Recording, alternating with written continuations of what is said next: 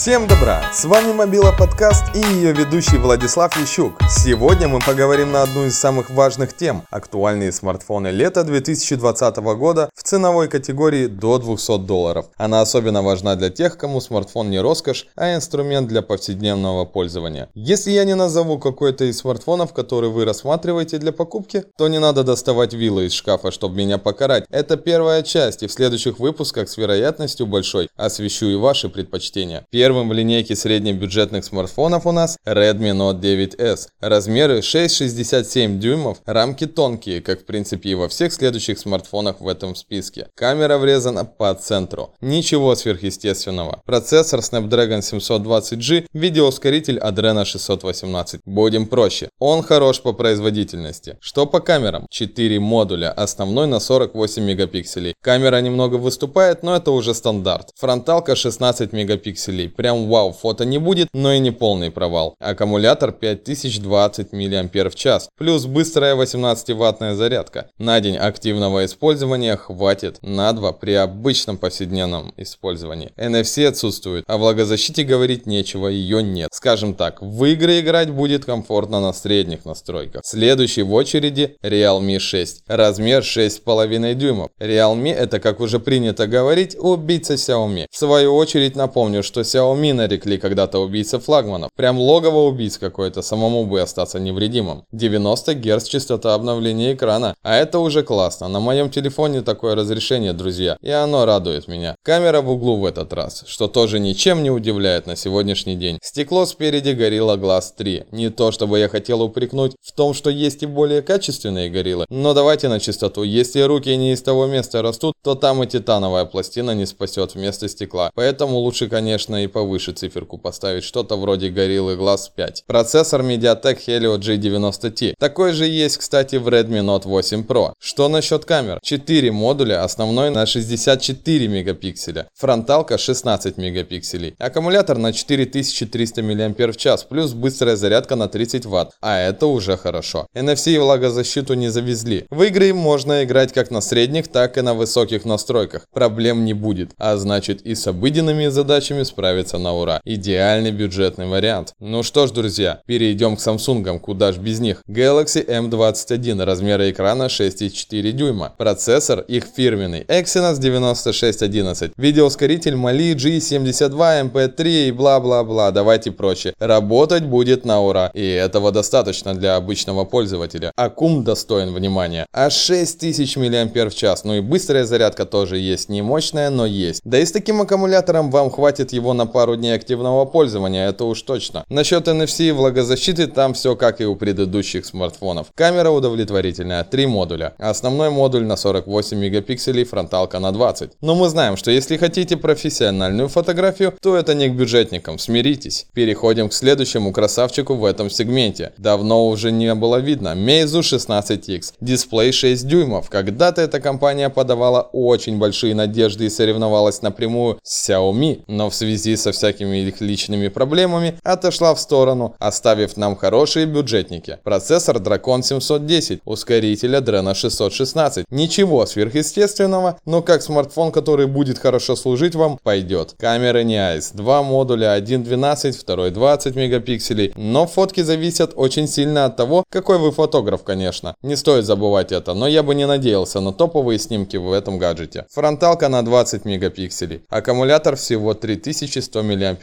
Недолгожитель, но до вечера должно хватить. Про NFC и влагозащиту говорить вообще надо? Думаю, вы и так все понимаете, их нет. Ну и конечно же, Xiaomi Redmi Note 8 Pro. Имеет дисплей размером 6,53 дюйма. Если не топ в этом сегменте, то явно он один из лидеров. Игровой бюджетник, который удивил своей ценой на презентации. Имея такие характеристики. Процессор Helio G90T, как и в Realme. Неудивительно, ведь они повторяют одно и то же, пытаясь занять трон главного бюджетника. Кстати, Xiaomi обычно первый делает, потом уже повторяет Realme. По крайней мере, так было долгое время. Видеочип Mali G76, MC4 и все такое. Вай, как это скучно. Проще говоря, в игры играть будете, радуюсь, а значит и все остальное тянет на отлично. Камеры 4, основная на 64 мегапикселя, фронталочка на 20. Аккумулятор 4500 мАч. Хватит на весь день спокойно. NFC здесь, кстати, есть. Влагозащита отсутствует. Можете просто попробовать не топить своего любимца. Говорят, так дольше прослужить может. Но не факт, конечно, тут все от вас зависит. А так вообще совет хороший. Примите к сведению. На очереди у нас, друзья, Redmi Note 8T. Размеры чуть меньше, чем у Xiaomi Redmi Note 8 Pro, 6,3 дюйма. Процессор тут уже не Mediatek, а Snapdragon 665, видеоускоритель Adreno 610. Это, конечно, не топовый процессор, но работает весьма качественно и быстро. У камеры 4 модуля, основной из которых 48 мегапикселей. Приятно такое даже говорить, ведь когда-то о таких камерах мечтали даже флагманы. Фронталочка на 13 мегапикселей. Батарея хорошая, 4000 мАч плюс 18 ваттная быстрая зарядка. NFC присутствует в нем. Ну и как вы могли догадаться, воды аппарат боится. Тут слез лить не надо. Это бюджетный сегмент, так что все окей, ребят. На этом, друзья, все. В следующем подкасте я могу продолжить список актуальных предложений в этой ценовой категории. Спасибо за то, что были со мной. Не забывайте подписываться на Мобила подкаст. С вами был Владислав Ящук.